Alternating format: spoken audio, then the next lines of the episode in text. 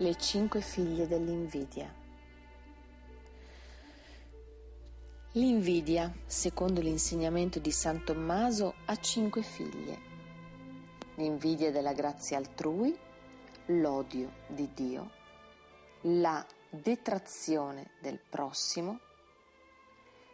la mormorazione e l'esultanza per le avversità degli altri, nonché la forma speculare del rattristarsi per gli altrui successi. Circa l'invidia della grazia altrui, di cui già ha avuto di accennare qualcosa,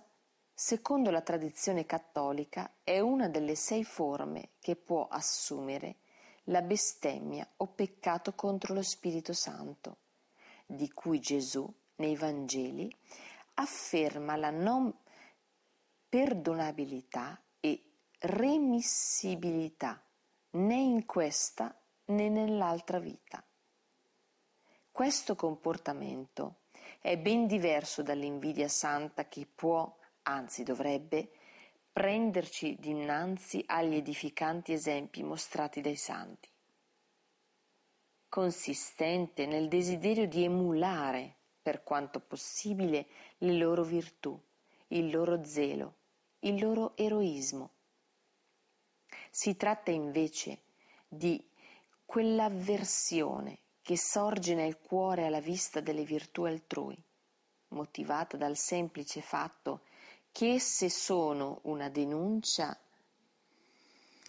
tacita ma eloquente di una vita di vizio e di peccato da cui non si ha alcuna intenzione di emendarsi. Fu questo il peccato che storicamente causò la condanna a morte di Gesù di Nazareth e fu anche a causa di questo gravissimo disordine che la terra bevve per la prima volta il sangue di un uomo, quello di Abele, assassinato per invidia dal fratricida Caino. È una forma di chiusura irreversibile alla grazia. Ecco perché è uno dei peccati contro lo spirito, in quanto distrugge uno dei canali dei quali il Signore si serve per muoverci a conversione, ossia l'esempio e la parola dei suoi servi e amici, che dinanzi a tale dono si irrigidisce, odiando il giusto solo perché dice e opera la verità.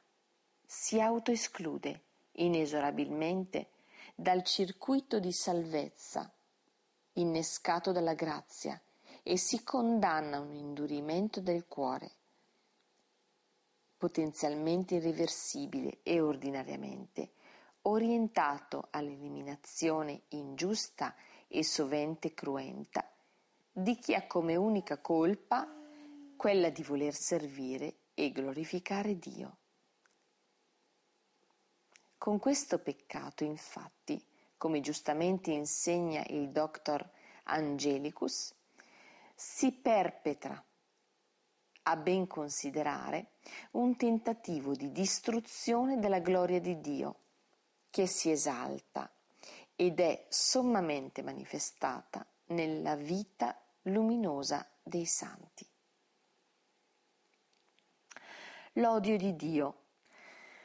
in quanto percepito come male proprio, a causa della sua straordinaria e irraggiungibile eccellenza.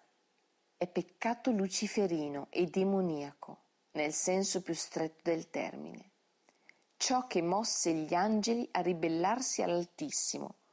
fu proprio come la tradizione della Chiesa insegna, l'invidia della sua eccelsa grandezza e l'impossibilità di tenervi testa neanche da parte del più grande e luminoso degli angeli, quale era Lucifero, prima della caduta. Tutti coloro che si ribellano a Dio a causa delle esigenze della sua legge oppure che cercano di farsi una fede a propria immagine e somiglianza, illudendosi e ingannandosi dietro una distorta caricatura della sua bontà e misericordia, incorrono in questo grave peccato, anche quando non giungono alla bestemmia in senso stretto oppure a quelle forme di ateismo sistematico e militante, ampiamente attestato dagli ultimi due secoli e mezzo di storia del vecchio continente, teso a distruggere perfino l'idea di Dio nelle menti e nei cuori delle persone. Quando l'invidia colpisce il prossimo, sia essa di tipo spirituale, invidia della grazia e della santità altrui, morale, invidia della posizione sociale, delle doti di intelligenza, eccetera, o materiale, invidia della bellezza, del denaro, dei beni altrui. Porta quasi sempre con sé il gravissimo e diffusissimo peccato della detrazione, ovvero il tentativo di distruggere la gloria o semplicemente la buona fama altrui, o con la maldicenza, diffondere malefatte e difetti altrui, veri ma non pubblici, oppure con la critica, diffondere difetti o vizi manifesti, o seminando zizzagna, sparlare del prossimo, con chi è suo amico, per mettere discordia e inimicizia, oppure con la calunnia,